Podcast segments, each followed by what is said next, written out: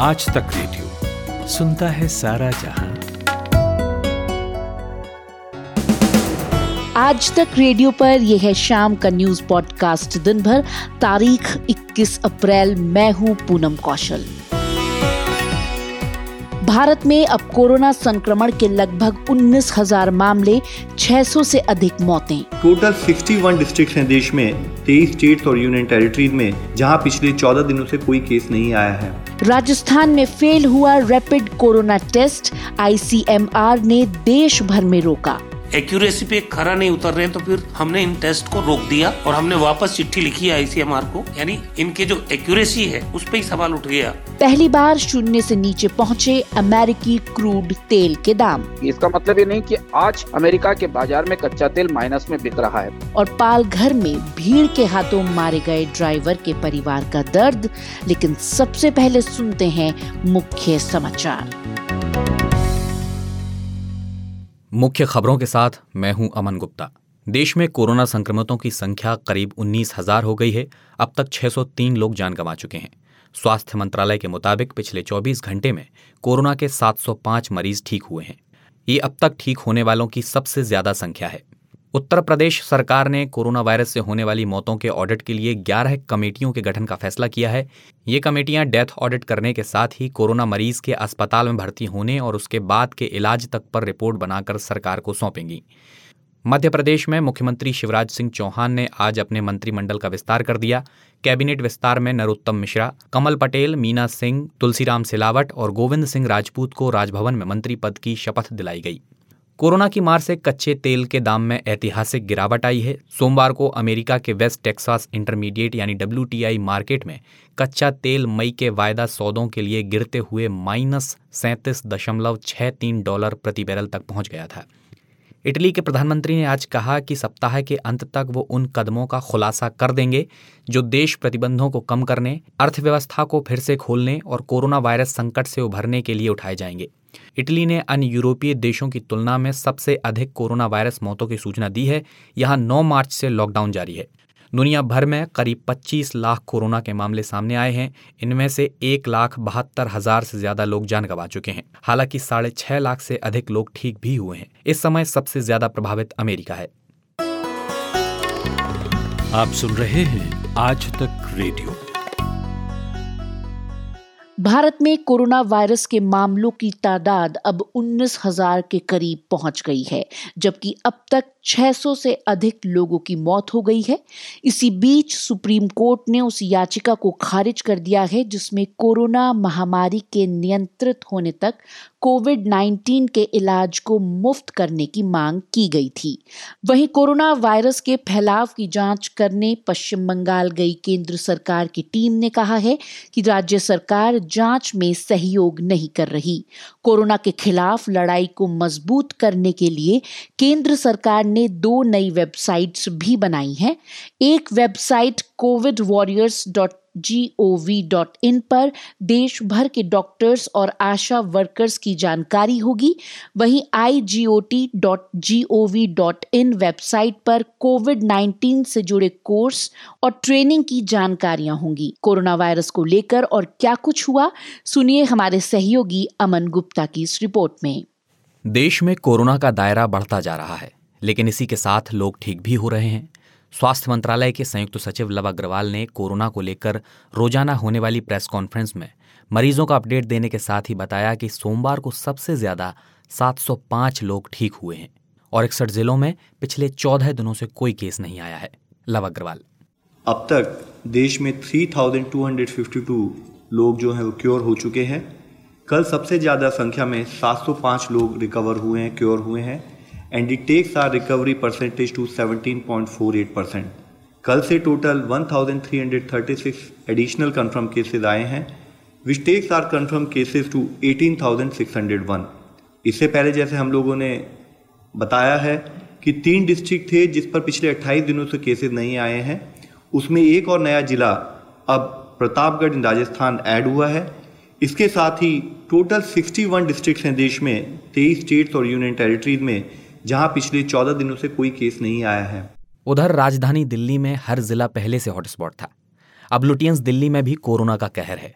राष्ट्रपति भवन में भी इस वायरस ने दस्तक दे दी है। राष्ट्रपति भवन के एक कर्मचारी की बहु कोरोना पॉजिटिव निकली है। इसके बाद 125 लोगों को आइसोलेट किया गया है। इतना ही नहीं, लोकसभा सचिवालय में भी कोरोना जा पहुँचा है। आज यहाँ एक कर्मचारी संक्रमित निकला। उधर मौसम विभाग के एक कर्मचारी ने भी कोरोना से दम तोड़ दिया। दिल्ली के नबी करीम इलाके में तीन पुलिस वाले पॉजिटिव पाए गए हैं। दिल्ली में अब दो हज़ार इक्यासी मामले हो गए हैं। इनमें से 431 लोग ठीक हुए हैं, जबकि सैंतालीस लोगों की मौत हो चुकी है।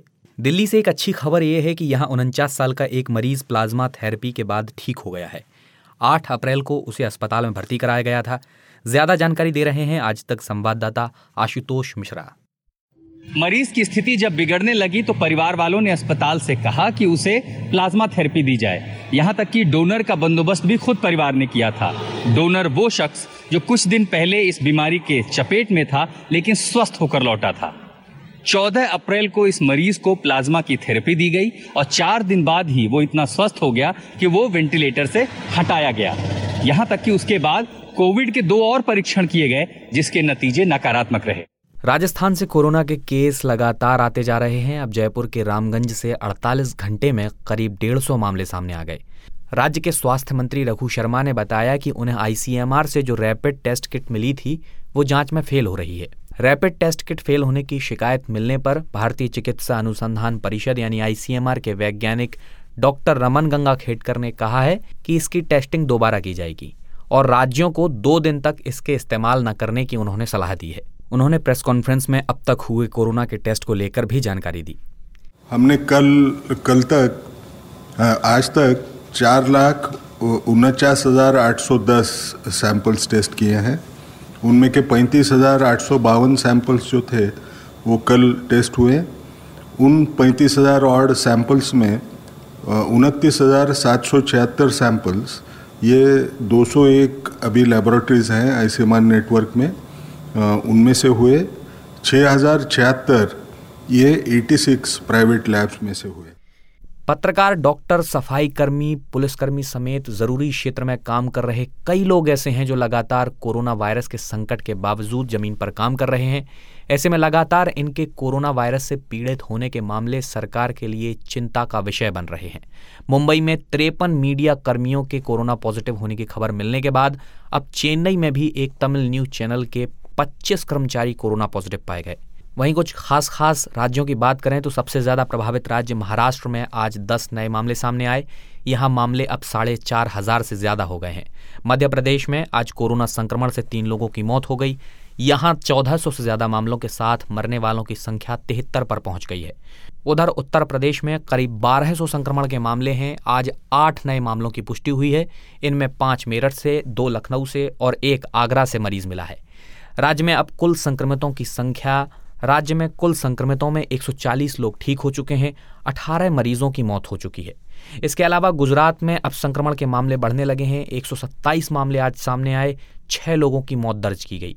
अब तक यहाँ कोरोना से 77 लोग जान गंवा चुके हैं और पूरे राज्य में करीब 2000 से ज़्यादा संक्रमण के मामले सामने आए हैं। वहीं सरकार ने कोरोना से जंग के लिए दो पोर्टल भी बनाए हैं covid warriors dot G O V dot in एक मास्टर डेटाबेस है अब तक इसमें एक करोड़ चौबीस लाख मानव संसाधनों की डिटेल्स आ गई है। इसमें जिला और राज्य स्तरीय कोऑर्डिनेटर्स के नंबर और डिटेल्स दिए गए हैं। इसके अलावा आई के नाम से भी एक पोर्टल बनाया गया है। शुक्रिया मन गुप्ता केंद्रीय स्वास्थ्य मंत्रालय के अनुसार भारत में लॉकडाउन से पहले तीन दशमलव चार दिन में कोरोना के मामले दोगुने हो रहे थे, लेकिन अब सात दशमलव पाँच दिन में ऐसा हो रहा है। ये थोड़ी राहत की बात है, लेकिन कोरोना के बारे में एक चौंकाने वाली जानकारी भी सामने आई है। ये है एसिम्टोमेटिक कोरोना, यानी बिना लक्षण वाले कोरोना संक्रमण के मामले। भारत समेत पूरी दुनिया में बिना लक्षण वाले कोरोना वायरस के मामले तेज़ी से बढ़ रहे हैं। क्या है एसिम्टोमेटिक कोरोना और कैसे इससे सचेत रहें?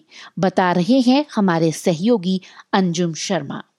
बीते कुछ दिनों से कोरोना वायरस के संक्रमण से जुड़े जिस पहलू पर सबसे ज़्यादा बात हो रही है, वो है एसिम्टोमेटिक कोरोना केसेस।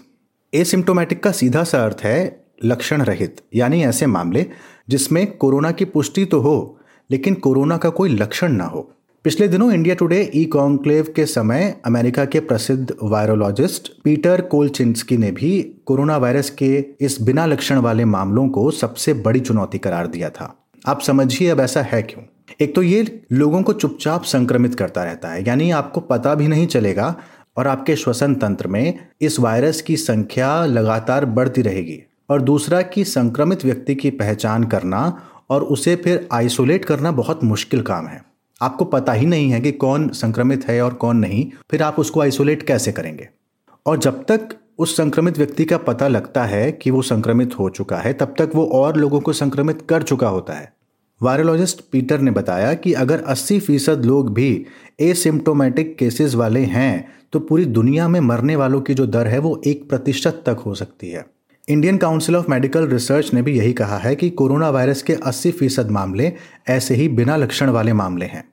आईसीएमआर के डिप्टी डायरेक्टर रमन गंगा खेड़कर ने बताया कि अगर 100 लोग कोरोना वायरस संक्रमित होते हैं तो उनमें से 80 फ़ीसद मामले में या तो कोई लक्षण है नहीं, और अगर है भी तो वो बेहद मामूली लक्षण है, बेहद हल्के हैं। दिल्ली के उप मुख्यमंत्री अरविंद केजरीवाल ने भी इस खतरे को लेकर चिंता ज़ाहिर की है।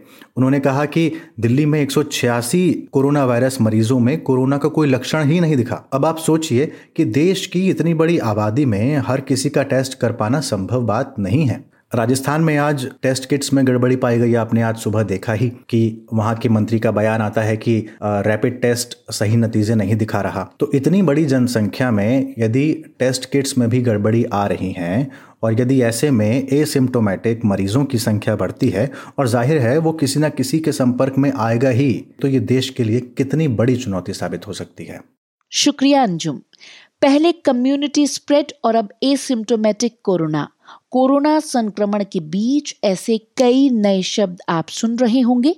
क्या मतलब है कम्युनिटी स्प्रेड और एसिम्टोमेटिक कोरोना का? क्या दोनों के बीच कोई संबंध है? अब से कुछ देर पहले हमने इसी को समझने के लिए बात की डॉक्टर शाहिद जमील से। एसिम्टोमेटिक और कम्युनिटी स्प्रेड दो अलग अलग चीज़ें हैं। एसिम्टोमेटिक का मतलब होता है वो लोग जिनमें कोई बीमारी के लक्षण नहीं दिखाई दे रहे हैं। जैसे उनको कोई खांसी नहीं है, कोई बुखार नहीं है, उनको हम एसिम्टोमेटिक कहेंगे। और हर बीमारी के साथ ऐसा होता है कि कुछ लोग होते हैं कि जो बीमारी के लक्षण दिखाते हैं, लेकिन बहुत ऐसे लोग होते हैं जो नहीं दिखाते।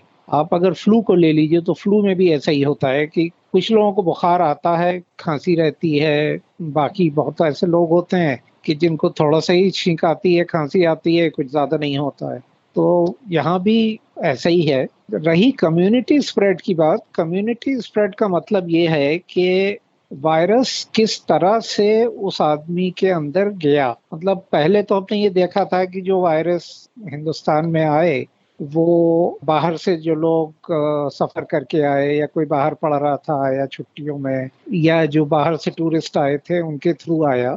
लेकिन उसके बाद जब वायरस यहाँ फैलने लगा तो बहुत से ऐसे लोगों में वायरस पाया जा रहा है जो कि ना तो कहीं हिंदुस्तान से बाहर गए, ना किसी ऐसे आदमी के डायरेक्ट टच में आए जो कि बाहर से आया हो। तब इसका मतलब है कि वायरस कम्युनिटी में यहीं फैल रहा है। तो उसको कम्युनिटी ट्रांसमिशन कहते हैं। ये तो आप मान के चलिए कि कम्युनिटी स्प्रेड हो रहा है। आईसीएमआर की अपनी रिपोर्ट जो है वही दिखाती है कि कम्युनिटी स्प्रेड हो रहा है। तो मैं इस बात को नहीं मानता कि कम्युनिटी स्प्रेड अभी नहीं हो रहा और आगे कभी होगा। ये जो एसिम्टोमेटिक केस हैं, ये एक तरह से अच्छा भी है और एक तरह से बुरा भी है। अच्छा इस, उसमें है कि लोगों को इन्फेक्शन हो रहा है बिना किसी बीमारी के। इसका मतलब ये है कि उनमें जो इम्यूनिटी है इस वायरस को लेके वो बढ़ेगी और आगे बीमारी से वो बचे रहेंगे। लेकिन इसका बुरा असर ये है एसिम्टोमेटिक का, कि बिना आपको पता चले हुए बहुत लोगों में ट्रांसमिशन हो रहा है। उसमें ऐसे लोग भी हैं जो कि बूढ़े होंगे, जिनको ट्रांसमिशन होगा, जिनको और बीमारियाँ होंगी, जैसे हार्ट डिज़ीज़ है डायबिटीज़ है लंग डिज़ीज़ है। उनमें अगर ये बीमारी जाती है तो फिर उनके चांसेस बढ़ जाते हैं। तो दोनों ही तरीके से मतलब एक तरह से अच्छा भी है एसिम्टोमेटिक और दूसरी तरह से बुरा भी है। शुक्रिया doctor Shahid Jameel. Corona virus को फैलने से रोकने के लिए सरकारें हर ज़रूरी कदम उठा रही हैं, ऐसा ही एक प्रयास है रैपिड टेस्ट करने का। उम्मीद थी कि इस टेस्ट से आबादी में कोरोना वायरस के स्तर का कम समय में पता चल सकेगा, लेकिन राजस्थान में ये टेस्ट नाकाम साबित हुए हैं। जयपुर में हमारे सहयोगी शरद कुमार ने भी ये टेस्ट करवाया था। शरद बता रहे हैं ये टेस्ट कैसे होता है। मैंने भी इस किट के ज़रिए टेस्ट कराया था। इसमें होता क्या है कि एक स्लैब आता है वो जो जिस तरह से हम लोग डायबिटीज़ का टेस्ट करते हैं, उसी तरह का एक स्लैब होता है, उसमें आपके ब्लड के सैंपल लिए जाते हैं, उसके बाद एंटीजन होता है कोविड का, जिसे बफर सोल्यूशन कहते हैं, उसको दो चार बूंद उस ब्लड में मिलाया जाता है और पंद्रह मिनट बाद उस स्लैब पर, उस प्लास्टिक के स्लैब पर अगर एक धारी आती है, इस मतलब आपके बॉडी में एंटीबॉडी बन रहा है और कोरोना का प्रभाव नहीं है, अगर दो लाइन आती है तो वो दिखाता था कि ये कोरोना है। वहीं हमारे सहयोगी शरद कुमार के साथ बातचीत में राजस्थान के स्वास्थ्य मंत्री रघु शर्मा ने कहा है कि राजस्थान में अब ये टेस्ट बंद किए जा रहे हैं और उनकी सरकार इस संबंध में आईसीएमआर को एक पत्र भी लिख रही है। 90 परसेंट एक्यूरेसी होनी चाहिए थी चेकिंग में, लेकिन वो आई 5.4 परसेंट। और भाई इनका जो कोरिलेशन है कोरिलेशन है, वो इनका 90 परसेंट हम एक्सपेक्ट कर रहे थे। लेकिन वो आया 5.4 इसका मतलब ज़ीरो ही है ऐसी परिस्थिति में हमने जितना भी प्रोसीजरल कोई कमी नहीं रखी है। प्रोसीजर को पूरा अडॉप्ट किया। आईसीएमआर ने जो गाइडलाइन इन टेस्ट को करने के लिए जारी की थी, उनका भी पूरा ध्यान रखा गया। उसके बावजूद एक्यूरेसी पे खरा नहीं उतर रहे हैं तो फिर हमने इन टेस्ट को रोक दिया और हमने वापस चिट्ठी लिखी आईसीएमआर को। यानी इनके जो एक्यूरेसी है, उस उस पर ही सवाल उठ गया। ऐसी परिस्थिति में अभी हम इंतज़ार कर रहे हैं आईसीएमआर इसका क्या जवाब देता है? रैपिड टेस्ट के दौरान शरीर में एंटीबॉडीज का टेस्ट करके ये पता लगाया जाता है कि व्यक्ति संक्रमित है या नहीं। आईसीएमआर ने पहले ही कहा था कि ये तरीका सटीक नहीं है। कुछ दिन पहले एक प्रेस वार्ता में आईसीएमआर के प्रमुख वैज्ञानिक रमन गंगा खेडकर ने बताया था। ये जो रैपिड टेस्ट है जैसा मैंने बोला सारे दुनिया में कहीं भी उसको इंडिविजुअल के डायग्नोसिस के लिए इस्तेमाल नहीं करते। क्योंकि अभी भी एक चीज़ कायम है कि इस विषाणु के खिलाफ एंटीबॉडी जो डेवलप होती है, वो एंटीबॉडी कितनी पावरफुल होगी, वो इम्यून रिस्पांस का द्योतक होगी क्या, इसका कहीं पता नहीं है। ऐसे रहते हुए भी इसका इस्तेमाल सर्वेलेंस पर्पज के लिए हो सकता है। अब ये टेस्ट नाकाम होने के बाद राजस्थान में इसे बंद किया जा रहा है। इसका कोरोना के खिलाफ लड़ाई में क्या असर होगा, यही पूछा मैंने अपने सहयोगी शरद कुमार से। कोरोना के खिलाफ जंग में रैपिड किट से टेस्ट को ब्रह्मास्त्र माना जा रहा था, मगर राजस्थान सरकार ने इस किट के ज़रिए टेस्ट को बंद कर दिया है। पीसीआर टेस्ट, जो स्वाब टेस्ट होता है, उसके ज़रिए जो पहले पॉजिटिव थे, उनको सबको निगेटिव बता दिया। यानी यह किट जो है पूरी तरह से एक्यूरेट नहीं है। और जो एक्यूरेसी है, वो मात्र 5.4 परसेंट है। दरअसल आईसीएमआर के ज़रिए राजस्थान सरकार ने इस तरह के दस हज़ार किट लिए थे, जो वोफंग कंपनी के द्वारा सप्लाई किया गया था। लेकिन जिस तरह से इस टेस्ट के रिज़ल्ट ठीक नहीं आए हैं, उसके बाद राजस्थान में इस किट के ज़रिए टेस्टिंग बंद कर दी गई है। सिर्फ़ राजस्थान ही नहीं, कई और राज्यों में भी कोरोना संक्रमण की जाँच के लिए रैपिड टेस्ट किए जा रहे थे। अब राजस्थान के नतीजों के बाद आईसीएमआर ने अगले दो दिनों के लिए ये टेस्ट रोक दिए हैं। अब बढ़ते हैं आगे। इंजीनियरिंग और मेडिकल प्रवेश परीक्षाओं की कोचिंग के लिए मशहूर राजस्थान के कोटा शहर में कई राज्यों के हज़ारों छात्र फंसे हैं।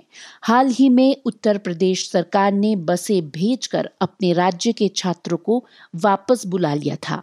अब अन्य राज्यों की सरकारें भी अपने राज्य के छात्रों को कोटा से निकालने की तैयारी कर रही हैं।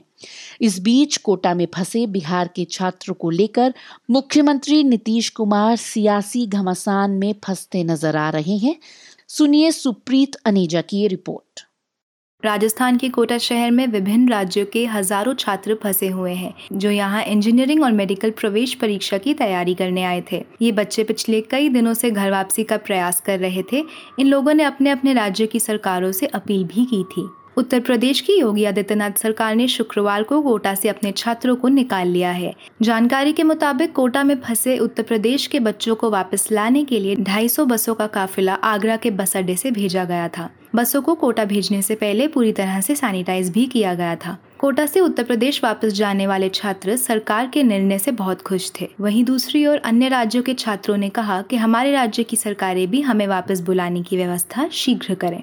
राजस्थान के मुख्यमंत्री अशोक गहलोत ने ट्वीट कर कहा, जैसा कि यूपी सरकार ने राजस्थान के कोटा में रहने वाले यूपी के छात्रों को वापस बुलाया, ये अन्य राज्यों के छात्रों के लिए भी किया जा सकता है। कोटा में छात्रों को संबंधित राज्य सरकार की सहमति पर उनके गृह राज्यों में भेजा जा सकता है ताकि ये युवा लड़के और लड़कियाँ घबराएँ या प्रभावित न हों। अब मध्य प्रदेश की शिवराज सरकार और गुजरात की विजय रूपानी सरकार को भी कोटा से अपने राज्य के छात्रों को वापस लाने की अनुमति मिल गई है और दोनों सरकारों ने तैयारी शुरू कर दी है। वहीं कोटा में फंसे बिहार के छात्रों को लेकर मुख्यमंत्री नीतीश कुमार सियासी घमासान में फंसते नज़र आ रहे हैं। उत्तर प्रदेश सरकार ने कोटा में फंसे छात्रों को वापस बुलाने के लिए जब बसें भेजी तो बिहार के नीतीश कुमार ने केंद्र से नाराज़गी जताई। माना जा रहा है कि कोटा में सबसे ज़्यादा छात्र बिहार के पढ़ते हैं। आरजेडी नेता तेजस्वी यादव ने मुख्यमंत्री नीतीश कुमार से कोटा में फंसे बिहार के छात्र छात्राओं को वापस लाने की इजाज़त मांगी है। उन्होंने ट्वीट कर कहा खास लोगों के प्रति समर्पित बिहार सरकार अगर कोटा में फंसे आम विद्यार्थियों को लाने में अक्षम, अशक्त और असमर्थ है तो हमें विशेष अनुमति प्रदान करें। हम कोटा में फंसे करीब पैंसठ छात्रों को बिहार लेकर आएँगे। कोरोना संकट की इस घड़ी में बिहार के भविष्य उन निर्दोष बच्चों को हम ऐसे नहीं छोड़ सकते। तेजस्वी यादव का ये बयान ऐसे समय में आया है जब रविवार को बिहार के बीजेपी विधायक अनिल सिंह सड़क मार्ग से कोटा जाकर अपनी बेटी को वापस ले आए हैं। इस मामले के सामने आने के बाद विपक्षी पार्टियों ने मुख्यमंत्री नीतीश कुमार की मंशा पर ही सवाल खड़े कर दिए हैं। मैंने कोई लॉकडाउन का उल्लंघन नहीं किया। मैंने लॉकडाउन के क्रम में सोशल डिस्टेंसिंग का पालन करते हुए मैं यहाँ से जो एक विधिवत प्रक्रिया है, उस प्रक्रिया के तहत मैंने ई पास के लिए आवेदन किया था जिला में, जिलाधिकारी के पास, जिसके लिए वो अधिकृत है। आपके पास सामने फॉर्मेट है, बिहार सरकार के द्वारा, ऐसे भारत सरकार का फॉर्मेट पर बिहार सरकार सभी डिस्ट्रिक्ट मजिस्ट्रेट को दिया गया है। उसमें व्यक्तिगत कारण आप देख सकते हैं, ये दिया हुआ है। ज़िले के भीतर अंतर जिला, अंतर राज्य।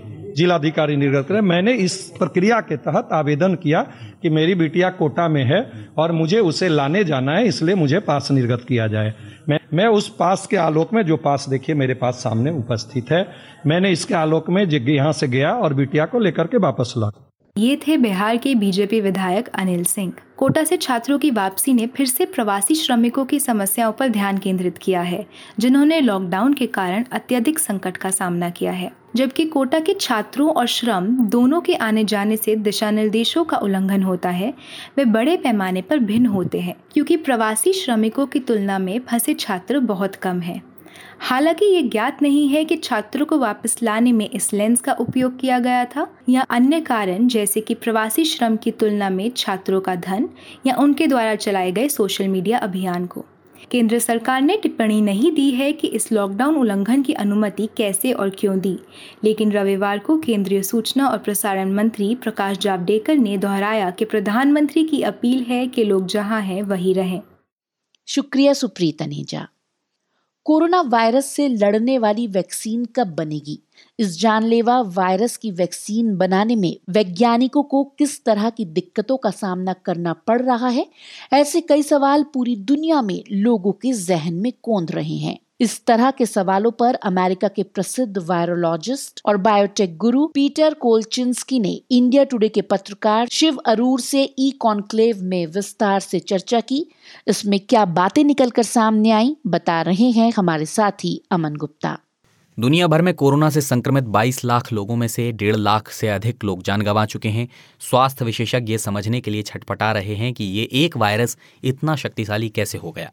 वायरोलॉजिस्ट और बायोटेक गुरु पीटर कोलचिंस्की इस वायरस को ईविल जीनियस यानी दुष्ट प्रतिभाशाली बताते हैं। और इस वायरस को ऐसा बताने का कारण पत्रकार शिव अरूर ने पीटर कोलचिंस्की से ई कॉन्क्लेव के दौरान हुई बातचीत में पूछा। Novel coronavirus in particular as an evil genius Why did you call it an evil genius, Peter? इस पर पीटर का जवाब था। First, on behalf of all scientists, I want to say that uh, you know, viruses are not evil. मैं सभी वैज्ञानिकों की ओर से कहना चाहता हूँ कि वायरस अच्छा या बुरा नहीं होता। ये प्रकृति है लेकिन ये वायरस सभी का दुश्मन है। मैं इसके प्रतिभाशाली पक्ष पर ज़ोर दूँगा। तो इस वायरस ने ऐसा किया है जो इसे सार्स वन से अधिक खतरनाक बनाता है। इस वायरस ने तय किया है कि ये चुपचाप हमें संक्रमित करेगा। लॉकडाउन कोरोना का इलाज नहीं है और ये कब तक किया जा सकता है? इसलिए दिन रात वैज्ञानिक वैक्सीन बनाने में जुटे हुए हैं। शिव ने पीटर से पूछा कि उन्हें क्या लगता है कि कब तक इसकी वैक्सीन आ जाएगी? तो इस सवाल के जवाब में पीटर ने कहा कि उन्हें आशा है कि इस साल के अंत तक वैक्सीन आ जानी चाहिए। और इसकी पहली खुराक, फ्रंटलाइन वर्कर्स जैसे डॉक्टर, नर्स सफ़ाई कर्मी और फायर फाइटर्स वगैरह के लिए पूरी तरह से रिज़र्व रह सकती है। उन्होंने ये भी कहा कि अन्य लोगों के लिए बड़े पैमाने पर वैक्सीन अगले साल के पहले तीन महीनों के भीतर उपलब्ध हो सकती है।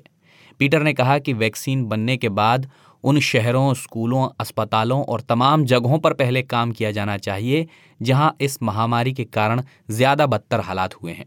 अमेरिकी वायरोलॉजिस्ट ने बताया कि दुनिया भर में वैज्ञानिक वायरस की कमज़ोर कड़ी पकड़ने का प्रयास कर रहे हैं। उन्होंने कहा कि कोरोना वायरस को लेकर शुरुआती चरण में ज़्यादातर वैज्ञानिकों को खास अनुभव नहीं था, लेकिन इंडस्ट्री में इसे लेकर अब बड़ी तेज़ी से समझ विकसित की जा रही है।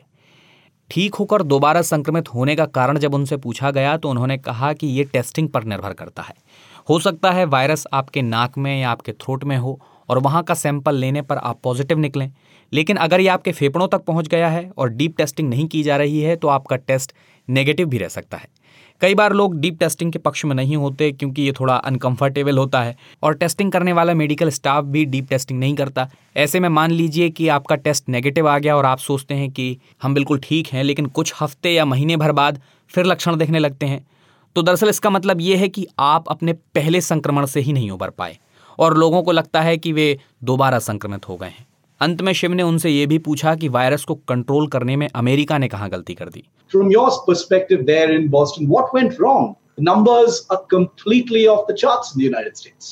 इसके जवाब में उन्होंने बेहद बड़ी बात कही जिस पर ज़ोर देना ज़्यादा ज़रूरी है। उन्होंने कहा कि जब लोग सोचते हैं कि वे किसी चीज़ में महान हैं तभी वे सबसे कमज़ोर होते हैं।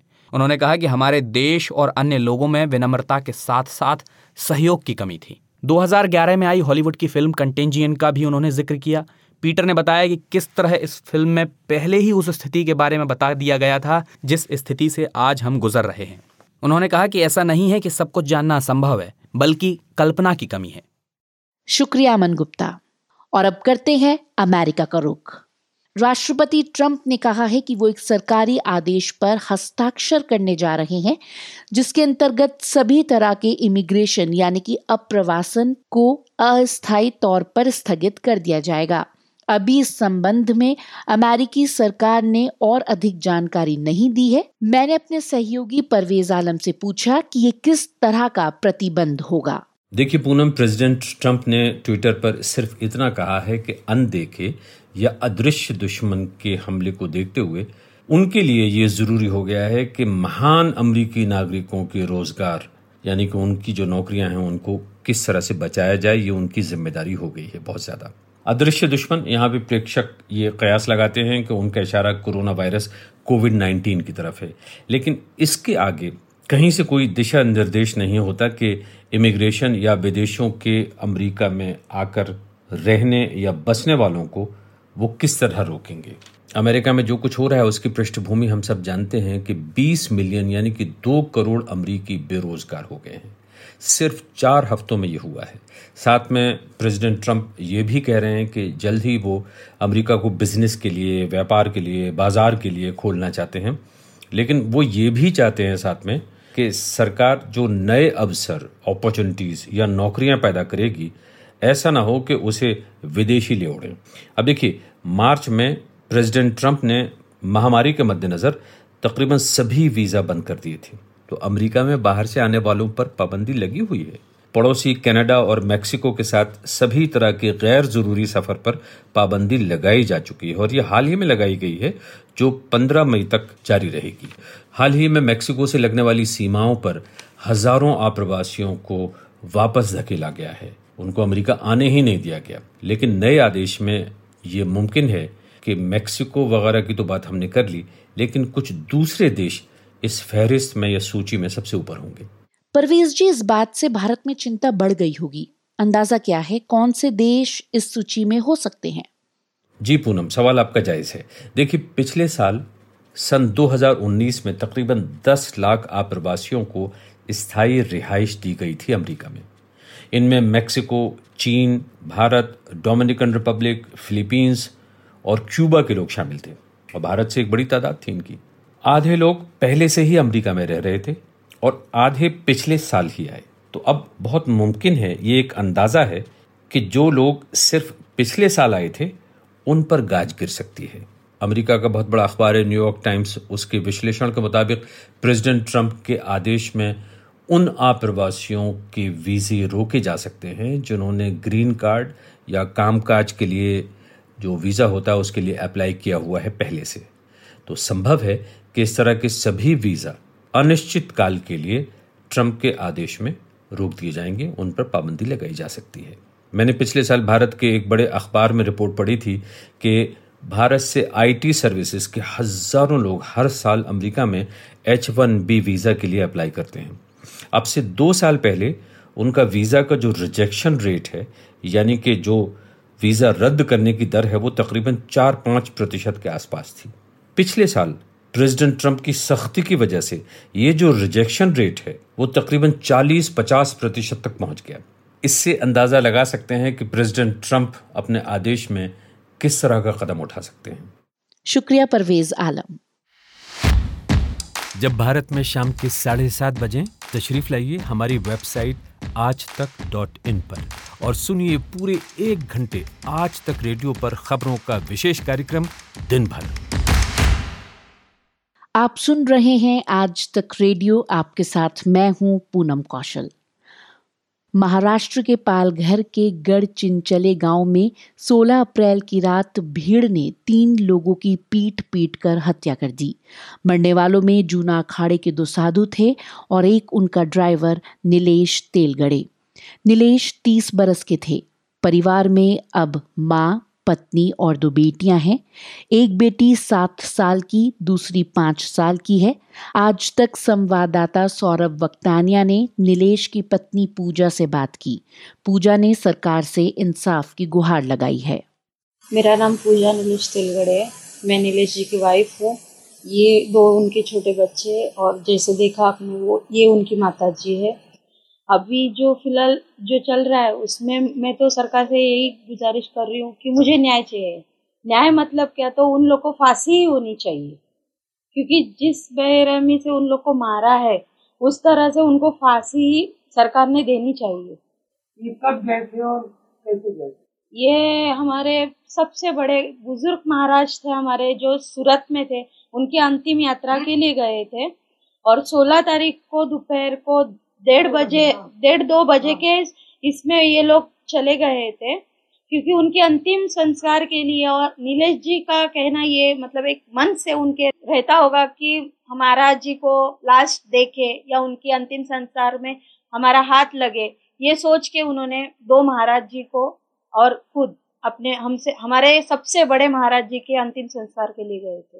नीलेश जी क्या उनके भक्त भक्त नहीं थे। पर एक महाराज हमारे उनके मतलब एरिया के थे और दूसरा नीलेश जी के बचपन से बड़े होने तक वो महाराज यहाँ पे थे। तो उनकी अंतिम संस्कार में जाना उनको ऐसा अच्छा लगा। इसके लिए गए थे। आपको पता कब चला? सत्रह तारीख को सवेरे पाँच बजे। बॉडी मिली तो अभी बॉडी तो मिली पर उनका फेस हमें नहीं दिखा या उनको देखने के लिए हम लोग को मिला ही नहीं। जो हम लोग को गुरुवार को उनको देखे थे, उस हिस्से हमने उनको देखा ही नहीं। शुक्रिया सौरभ वक्तानिया। मध्य प्रदेश में कोरोना संकट के बीच आज मुख्यमंत्री शिवराज सिंह चौहान ने अपनी कैबिनेट का विस्तार किया है। शिवराज कैबिनेट के पाँच मंत्रियों को राज्यपाल लालजी टंडन ने भोपाल स्थित राजभवन में शपथ दिलाई है।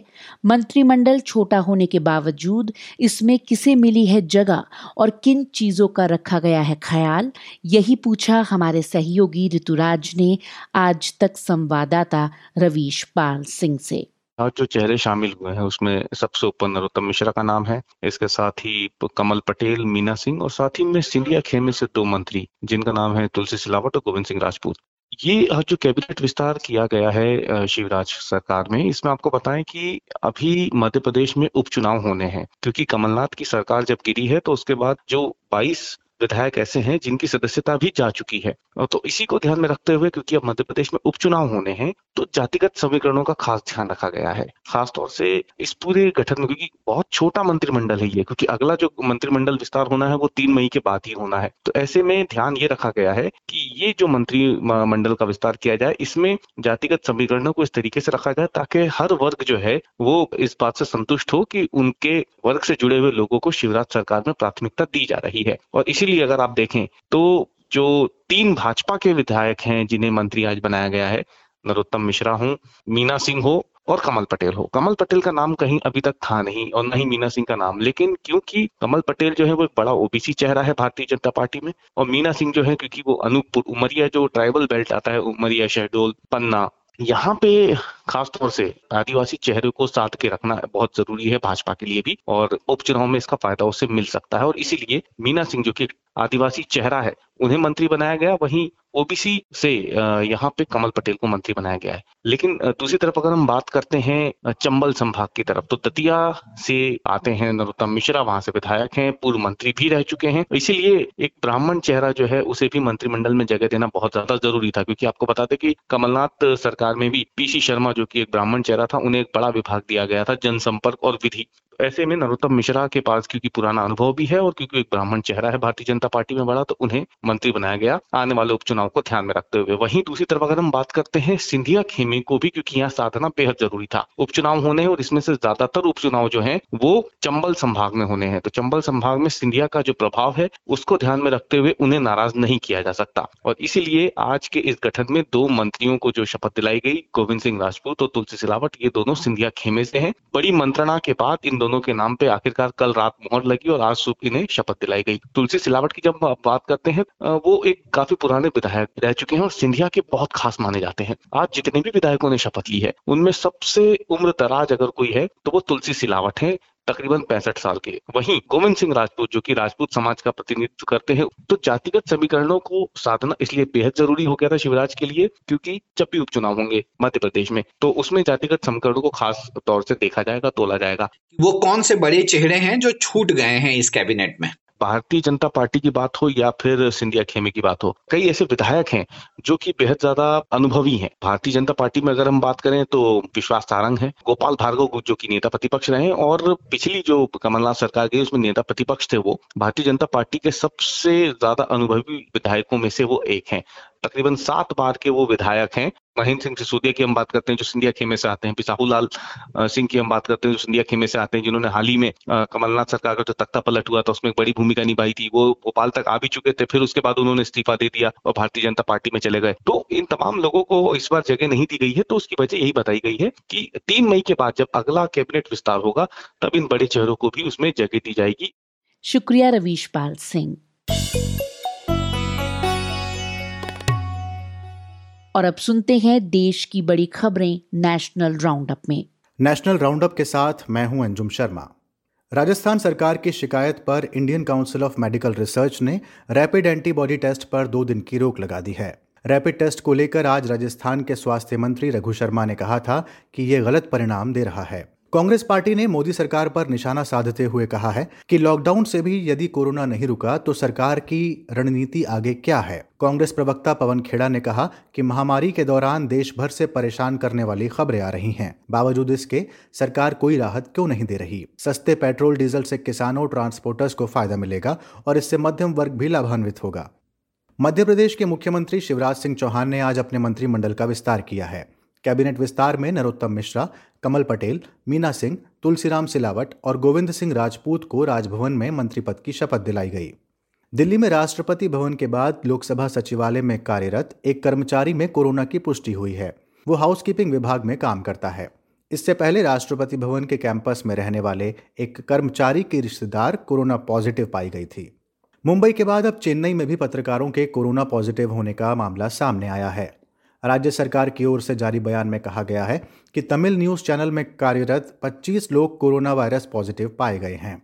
इससे पहले दिल्ली सरकार ने भी राज्य में कार्यरत और कवरेज कर रहे सभी पत्रकारों का कोरोना वायरस टेस्ट करवाने की बात कही है। उत्तर प्रदेश सरकार ने कोरोना वायरस से होने वाली मौतों के ऑडिट के लिए 11 समितियों के गठन का फैसला किया है। ये समितियाँ डेथ ऑडिट करने के साथ कोरोना मरीज़ के अस्पताल में भर्ती होने से लेकर उसके बाद तक के इलाज पर एक रिपोर्ट बनाकर सरकार को सौंपेंगी। तेलंगाना से पैदल अपने घर छत्तीसगढ़ के बीजापुर लौट रही एक 12 साल की बच्ची की मौत हो गई है। समाचार एजेंसी पीटीआई के अनुसार बच्ची अपने समूह के लोगों के साथ तेलंगाना में मिर्च के खेतों में काम करती थी। मौत का कारण इलेक्ट्रोलाइट असंतुलन की वजह बताया गया है, जिससे शरीर में पानी की कमी हो गई थी। अमेरिका में कच्चे तेल के दामों में ऐतिहासिक गिरावट आई है। पहली बार अमेरिकी crude oil West Texas Intermediate, यानी कि डब्ल्यू मई के वायदा सौदों के लिए गिरते हुए माइनस सैतीस दशमलव छह तीन डॉलर प्रति बैरल तक पहुँच गया है। हालाँकि आज कारोबार में एक दशमलव एक शून्य डॉलर प्रति बैरल की रिकवरी देखी गई है। क्या मतलब है कीमतों के नेगेटिव में चले जाने का और क्या रही इसके पीछे की वजह? यही पूछा हमारे सहयोगी ऋतुराज ने इकोनॉमिक एक्सपर्ट और इंडिया टुडे हिंदी पत्रिका के एडिटर अंशुमान तिवारी से। किसी भी प्रोडक्ट का, खासतौर से क्रूड की जब नेगेटिव प्राइस होती है, उससे नीचे जाती है तो दो चीज़ों का संकेत होती है। पहली चीज़ तो इस बात का संकेत होती है कि उस चीज़ की कोई मांग नहीं है आने वाले समय में। दरअसल कच्चे तेल की दुनिया में ट्रेडिंग दो तरह से होती है। एक ट्रेडिंग होती है कैश में स्पॉट पर, और दूसरी ट्रेडिंग होती है फ्यूचर्स में। अमेरिका का जो पूरा कच्चे तेल का कारोबार है, जिसको हम, जिसकी को लेकर इस समय सबसे ज़्यादा चर्चा है, जहाँ प्राइसेस ज़ीरो से नीचे चले गए हैं नेगेटिव हो गए हैं, जिसको हम WTI Western Texas Intermediate crude कहते हैं, है, वहाँ पर इसके फ्यूचर से वायदा सौदे होते हैं, क्योंकि अमेरिका का तेल बाज़ार बड़े पैमाने पर सीधे बाज़ार से कनेक्टेड है। जब कल वो कीमतें वहाँ पर शून्य से नीचे गई तो उसका मतलब ये हुआ कि जो अगले महीने में खरीदारी होनी थी, उसके लिए कोई ग्राहक मौजूद नहीं था बाज़ार में, क्योंकि गहरी बंदी है, चारों तरफ़ मंदी है, लोग कच्चे तेल का ईंधन का इस्तेमाल कम कर रहे हैं। तो चूँकि अगले महीने खरीदारी करने वाला कोई भी व्यक्ति बाज़ार में नहीं था, कोई भी सौदा खरीदने वाला व्यक्ति नहीं था, इसलिए कच्चे तेल की कीमत उस फ्यूचर के सौदे की कीमत नीचे चली गई। इसका मतलब नहीं कि आज अमेरिका के बाज़ार में कच्चा तेल माइनस में बिक रहा है। इसके अगले महीने के फ्यूचर की जो कीमत है वो 18-19 डॉलर पर बैरल के आसपास डब्ल्यूटीआई में दिखाई दे रही है। लेकिन ये संकेत इस बात का बड़ा संकेत है कि पूरी दुनिया के कच्चे तेल मार्केट में गहरी मंदी उतर चुकी है। और इसके पीछे जब हम जाकर समझने की कोशिश करते हैं तो हमें दिखाई देता है कि अमेरिका में कच्चे तेल के उत्पादन करने वाली जो कंपनियाँ हैं, उनको अपना उत्पादन कट ही नहीं करना पड़ रहा है, बंद करना पड़ रहा है। कनाडा एक बड़ा प्रोड्यूसर है क्रूड ऑयल का। वहाँ पर उत्पादन बंद करने की तैयारी चल रही है। अब क्योंकि पूरी दुनिया के बाज़ार में इस समय कच्चे तेल की ग्लट है, करीब 160 मिलियन बैरल तेल स्टॉक्स में पड़ा हुआ है, जिसकी जिसे खरीदने वाले लोग नहीं है। तो स्वाभाविक सी बात है कि जब बाज़ार में आपूर्ति ज़्यादा होगी और मांग नजारत होगी तो कीमतें बुरी तरह टूट ही जाएँगी। इसका भारत पे क्या फ़र्क पड़ेगा? एक और चीज़ हमारे लिए समझना ज़रूरी है कि दुनिया में दो तरीके के क्रूड के बेंचमार्क के पैमाने हैं। एक डब्ल्यू है, जिसको वेस्टर्न टेक्सास इंटरमीडिएट कहते हैं, जो अमेरिका का तेल पैमाना है और जिसमें हम गिरावट देख रहे हैं, और दूसरा ब्रेंट है, जिसको हम ब्रेंट क्रूड कहते हैं। दुनिया में बड़े पैमाने पर ब्रेंट क्रूड का इस्तेमाल किया जाता है। ये नॉर्थ सी सी से निकाला जाने वाला क्रूड है। ब्रेंट और डब्ल्यूटीआई में बुनियादी फ़र्क ये है कि ब्रेंट के बहुत सारे सौदे कैश में होते हैं स्पॉट पर होते हैं। इसलिए ब्रेंट को अंतर्राष्ट्रीय बाज़ार में ज़्यादातर लोग खरीद का बेसिक बेंचमार्क मानते हैं। भारत पर सीधा कोई असर डब्ल्यू या अमेरिका की तेल कीमतें निगेटिव या माइनस हो जाने का नहीं पड़ेगा। पर ऐसा नहीं है कि ब्रेंट पर कोई फ़र्क नहीं पड़ रहा है। ब्रेंट क्रूड की कीमत भी 20 डॉलर 25 डॉलर के आसपास घूम रही है। और वो गिरावट उतनी नहीं है जितनी अमेरिका के क्रूड में है, लेकिन अंतर्राष्ट्रीय तेल बाज़ार में जो गहरी मंदी है, उसका असर में ब्रेंट पर भी दिखाई दे रहा है। अब इसे और नीचे आकर समझते हैं भारत के संदर्भ में। भारत जो कच्चे तेल का आयात करता है वो पूरी तरह ब्रेंट क्रूड भी नहीं है। भारत में कच्चे तेल की जो बास्केट है, जिसको हम क्रूड इंपोर्ट बास्केट कहते हैं, वो तीन तरीके के क्रूड ऑयल से बनती है। उसमें एक ओमान और दुबई का सौर ग्रेड क्रूड होता है और एक ब्रेंट का स्वीट ग्रेड क्रूड होता है। इनको मिलाने के बाद भारत की जो क्रूड बास्केट है, उसकी कीमत अब 20 डॉलर से नीचे आ गई है। 20 डॉलर पर बैरल से नीचे आ गई यानी करीब उन्नीस, साढ़े उन्नीस के आसपास है। और ये कीमत कभी तैतीस, पैंतीस डॉलर एवरेज के आसपास रहती थी। तो इसका मतलब है कि भारत में कच्चे तेल की कीमत लगातार गिर रही है। उससे आयात बिल में बचत हो रही है। सरकार को उससे बचत हो रही है, लेकिन सरकार उसे अभी जनता को दे पाने की स्थिति में नहीं है, क्योंकि कोविड के कारण या कोरोना के कारण सरकार के बजट बहुत बुरी हालत में है, ह्यूज घाटा है। अभी हमने लगातार देखा कि back to back Reserve Bank ने राज्य सरकारों को ओवरड्राफ्ट लेने की इजाज़त दी, फिर केंद्र सरकार को दो लाख करोड़ रुपए का ओवरड्राफ्ट लेने की इजाज़त दी अगले छह महीने में। तो केंद्र और राज्य सरकारों के खजाने से स्थिति में नहीं है कि वो कच्चे तेल की कीमतों में गिरावट का कोई फ़ायदा हमें दे सकें, बल्कि कोरोना की क्राइसिस शुरू होने से पहले केंद्र सरकार ने अपने हाथ में अधिकार ले लिया था। कि वो कच्चे तेल के ऊपर या भारत में पेट्रोल, डीजल की कीमतों पर कितनी भी ड्यूटी बढ़ा सकती है और वो विकल्प उनके पास मौजूद है। शुक्रिया अंशुमान तिवारी। और अब बात इसराइल की।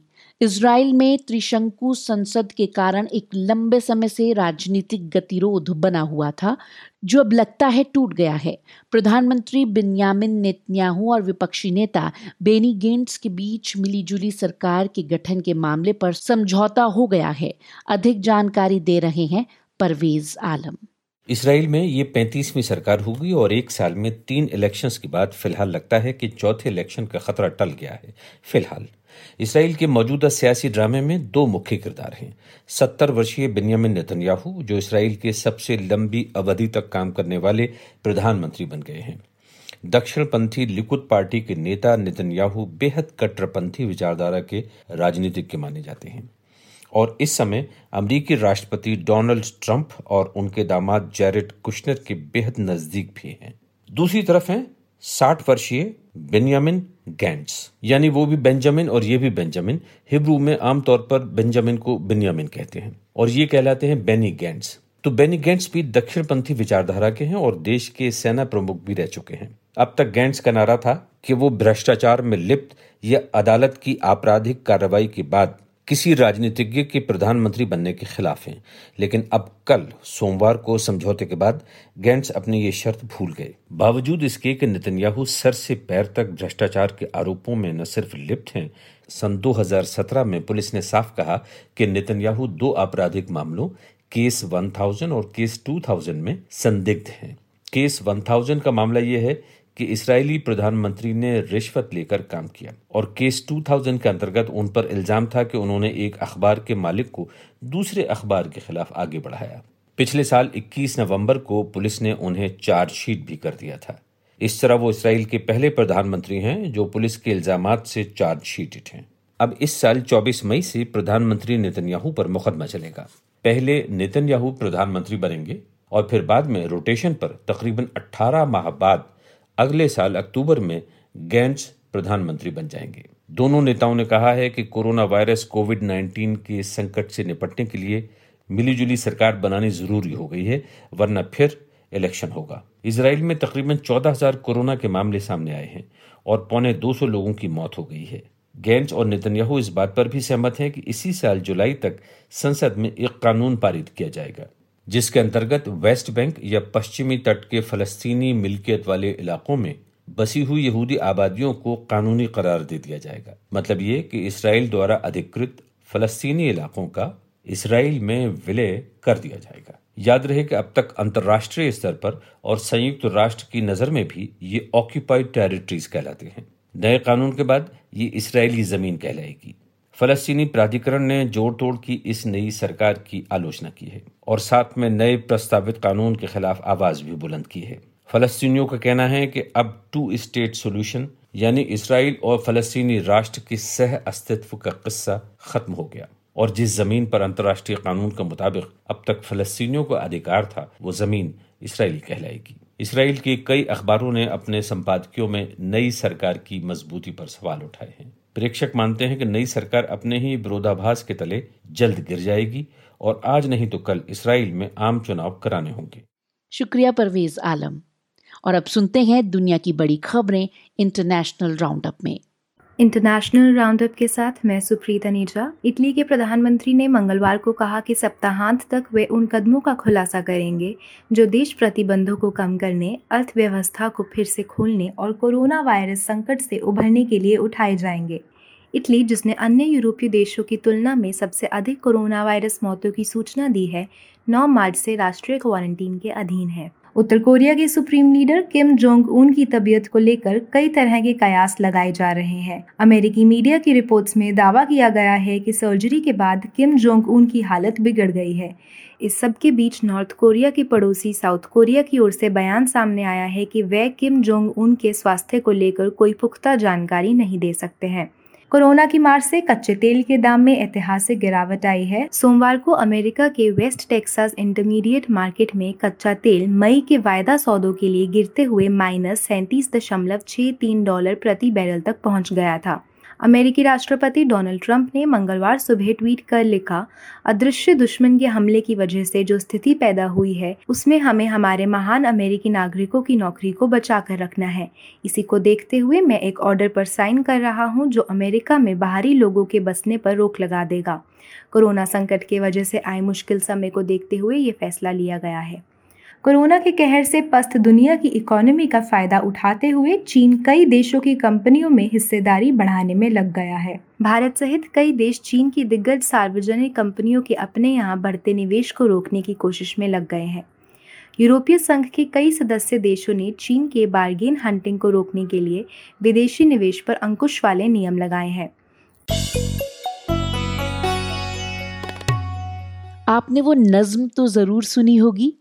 हम देखेंगे, लाजिम है, हम भी देखेंगे।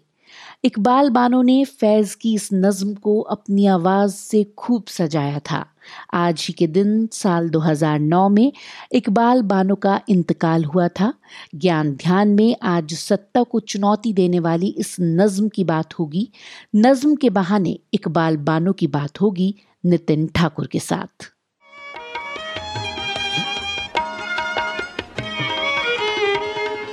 देखेंगे।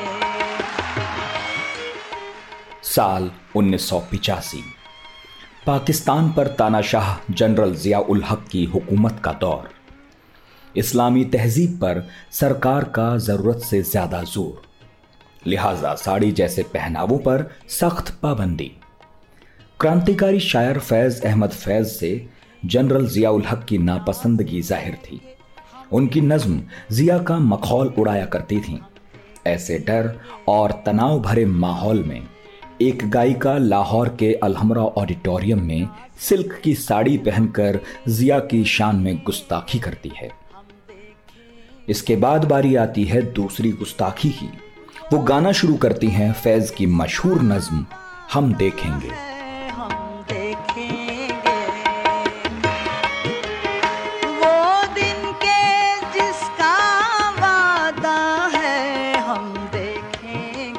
थोड़ी ही देर में सारा ऑडिटोरियम उस गायिका के साथ गाने लगता है। हॉल की बत्तियाँ बुझा दी जाती हैं ताकि लोगों का जोश कम हो। मगर यहाँ उल्टा ही नज़ारा पेश आता है। जैसे ही गाना खत्म होता है, लोग उसे फिर से उठा लेते हैं और दोगुने जोश से गाते हैं, जब ताज उछाले जाएँगे, जब तख्त गिराए जाएँगे, हम देखेंगे। सब ताज उछाले जाए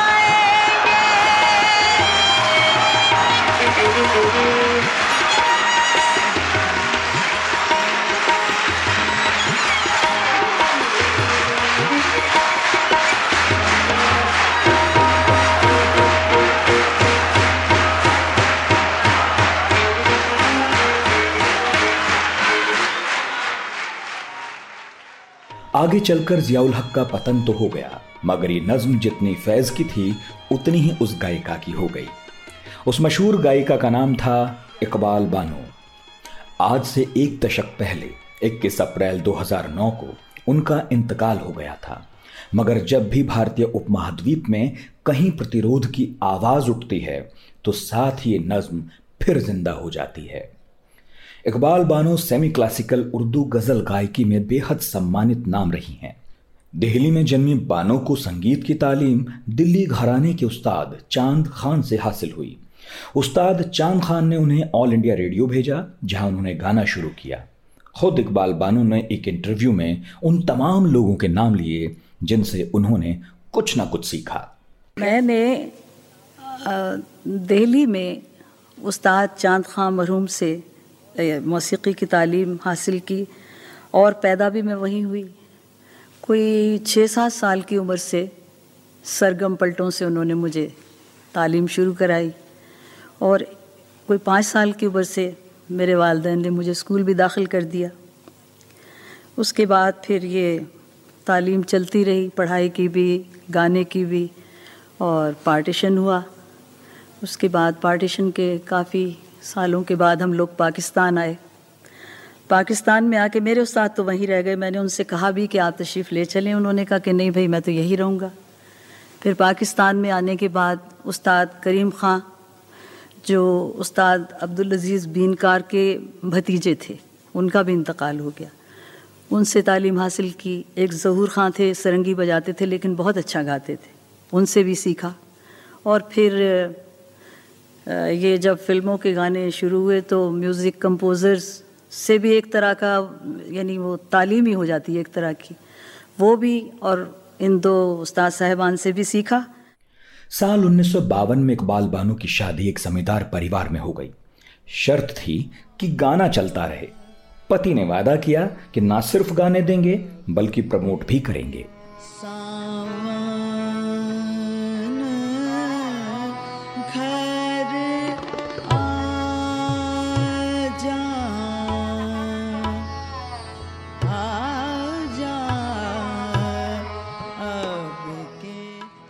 पचास के दशक में इकबाल बानो उर्दू फ़िल्मों की सिंगिंग स्टार बन गईं।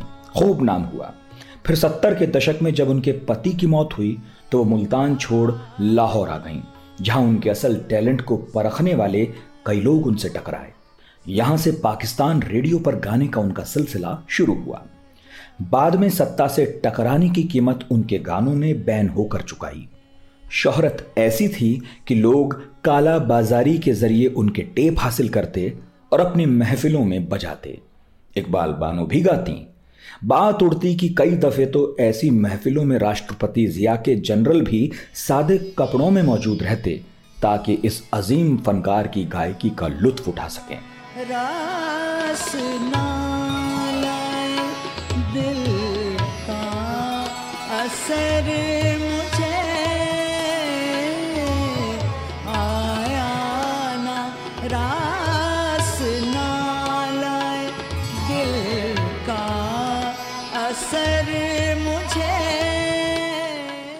इकबाल बानो ने शास्त्रीय संगीत को पेचीदगियों से निकालकर बेहद आसान तरीके से पेश किया।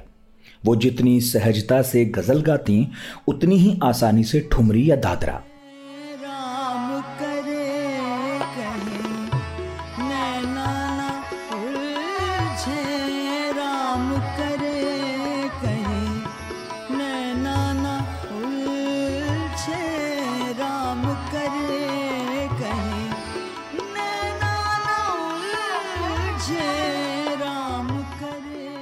उन्नीस में इकबाल बानो को पाकिस्तान का प्रतिष्ठित अवार्ड प्राइड ऑफ़ परफॉर्मेंस दिया गया। ये कला और साहित्य के क्षेत्र में दिया जाने वाला सबसे बड़ा पुरस्कार है। 2009 में आज ही के दिन उनकी बीमारी के चलते मौत हो गई। उस वक्त वो चौहत्तर साल की थीं। इस खास पॉडकास्ट के अंत में मैं नितिन ठाकुर आपको उनकी एक और बेहद शानदार गज़ल के साथ छोड़े जाता हूँ। नमस्कार।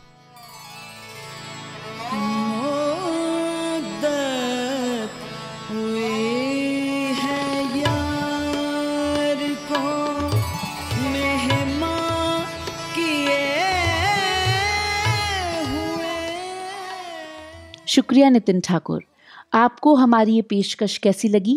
रेडियो एट द रेट आज तक डॉट कॉम पर ईमेल करके हमें ज़रूर बताएँ। और अब वक्त है आज के फैक्ट चेक का।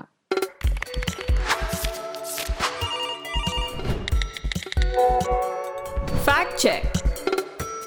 नमस्कार मैं हूँ Balakrishna editor fact check India Today group.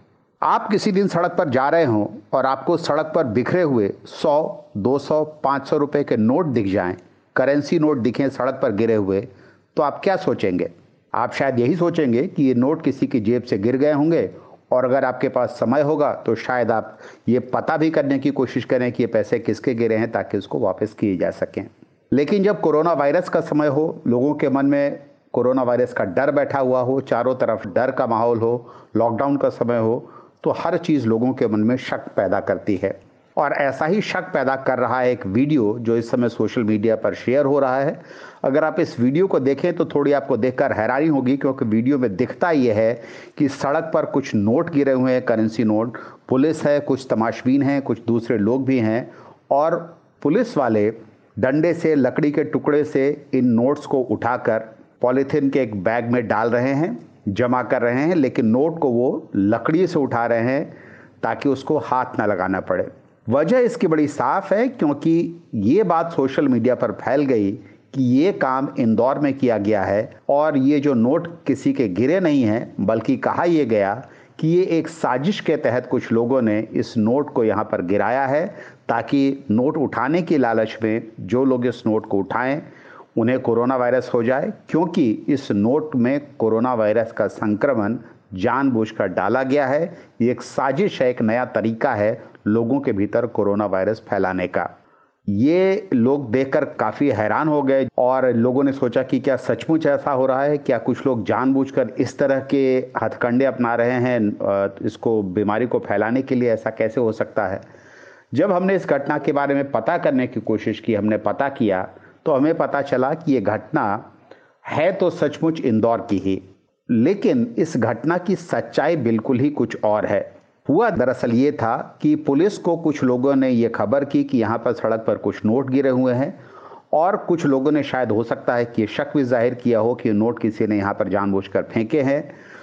Police ने आकर उस, उन नोट को उठाया, अपनी तरफ़ से पुलिस ने समझदारी दिखाई, सावधानी बरती नोट को जमा करने में और आसपास के जो सीसीटीवी कैमरा थे, उस कैमरा को देखा तो पता चला कि ऐसा कोई उन्हें दिखा नहीं, कोई आदमी जो इस नोट को वहाँ पर बिखेर रहा हो, जानबूझकर डाल रहा हो। पता ये चला पुलिस को कि ये जो नोट है, एक गैस एजेंसी का एक आदमी था, इंडियन का डिलीवरी बॉय था, उसकी जेब से गिर गए थे और ये नोट किसी ने जानबूझकर नहीं डाले थे। अगर आप इस घटना के बारे में, अगर आप सड़क पर गिरे हुए नोट के बारे में, गूगल पर कुछ की नोट्स से अगर आप सर्च करें, इस घटना के बारे में पता करने की कोशिश करें तो आपको कुछ न्यूज़ रिपोर्ट्स भी मिलेंगी, जिसमें विस्तार से इस घटना के बारे में बताया गया है। ये बताया गया है कि किस तरह से वहाँ की पुलिस ने इस मामले की जाँच की थी और पुलिस को इस जाँच में ये बात पता चली कि उन्होंने उस आदमी की पहचान भी कर ली, जिसकी जेब से ये नोट गिरा था। इंडियन का एक डिलीवरी बॉय था और इसके साथ जो ये झूठी कहानी जोड़कर चलाई जा रही है कि नोट में कोरोना वायरस का इन्फेक्शन डाल करके जानबूझ के सड़क पर फैलाया जा रहा है, ये बिल्कुल सही बात नहीं है। इसमें कोई सच्चाई नहीं है। कोरोना वायरस एक खतरनाक बीमारी है और लोग अपने घरों में, लॉकडाउन में बंद हैं इस वक्त कोरोना वायरस से बचने के लिए। और ऐसे में ये ज़रूर कहा जा सकता है कि अगर आप स्थिति को बेहतर नहीं कर सकते हैं अपनी तरफ़ से तो कम से कम इस तरह की अफवाह फैलाकर, इस तरह के झूठे जो कहानियाँ चल रही हैं सोशल मीडिया पर कुछ, उनको कम से कम आगे ना बढ़ाएँ तो ये मदद होगी लोगों की। क्योंकि लोग इस तरह की घटनाओं से बहुत से लोग उन पर यकीन कर लेते हैं, और ये जो अफवाह है, उसको बहुत से लोग सच मान लेते हैं। अमेरिका के क्रूड ऑयल की कीमत ज़ीरो डॉलर से भी नीचे चली गई है। वहीं ब्रेंट क्रूड ऑयल के दाम भी गिरे हैं। तेल में इस भारी गिरावट से जहाँ स्टॉक मार्केट गिरे हैं, वहीं अमेरिकी डॉलर कुछ मज़बूत हुआ है। इसी बीच भारत ने कहा है कि उसने चीन से विदेशी निवेश के नियम कड़े करके कुछ गलत नहीं किया।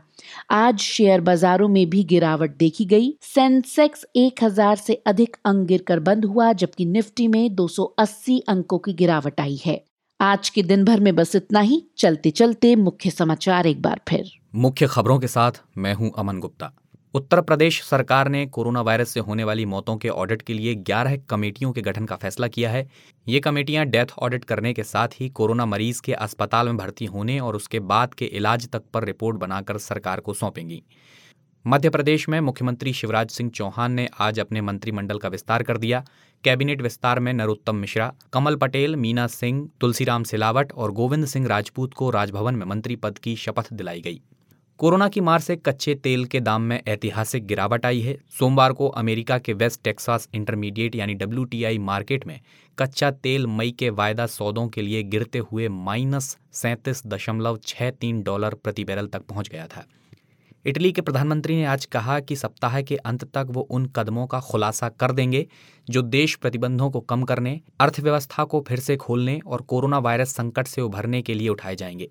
इटली ने अन्य यूरोपीय देशों की तुलना में सबसे अधिक कोरोना वायरस मौतों की सूचना दी है। यहाँ 9 मार्च से लॉकडाउन जारी है। अब वक्त है आपसे विदा लेने का। कोरोना वायरस महामारी के खिलाफ लड़ाई लंबी हो चली है। लॉकडाउन को एक महीना होने को है। हम में से अधिकतर लोग इस दौरान घरों में ही रहे हैं, अपनों के साथ और अपनों के पास। हमने ज़िंदगी के पुराने पन्ने पलट कर देखे हैं। आने वाले वक्त की फ़िक्र की है, लेकिन इस बीच लॉकडाउन में ही सही ज़िंदगी चलती रही है और हम भी आपके साथ रहे हैं। आज तक रेडियो पर हम सीधे सरल शब्दों में आप तक जानकारियाँ पहुँचाने की कोशिश करते हैं, ताकि आज के दौर के समाज, राजनीति और चुनौतियों को लेकर आपकी समझ स्पष्ट हो सके। हमारे पन्ने पर आपके लिए बहुत से विशेष पॉडकास्ट हैं, और हम तक पहुँचना बहुत आसान है। बस गूगल से कहिए, आज तक रेडियो पॉडकास्ट, या हमारी वेबसाइट आज तक डॉट कॉम पर, ऊपर कोने में रेडियो के बटन पर क्लिक करिए। हमें आपकी प्रतिक्रिया का इंतज़ार रहता है। अपनी राय हमें ईमेल कर सकते हैं रेडियो एट द रेट आज तक डॉट कॉम पर। अब मुझे यानी कि पूनम कौशल को दीजिए इजाज़त। नमस्कार।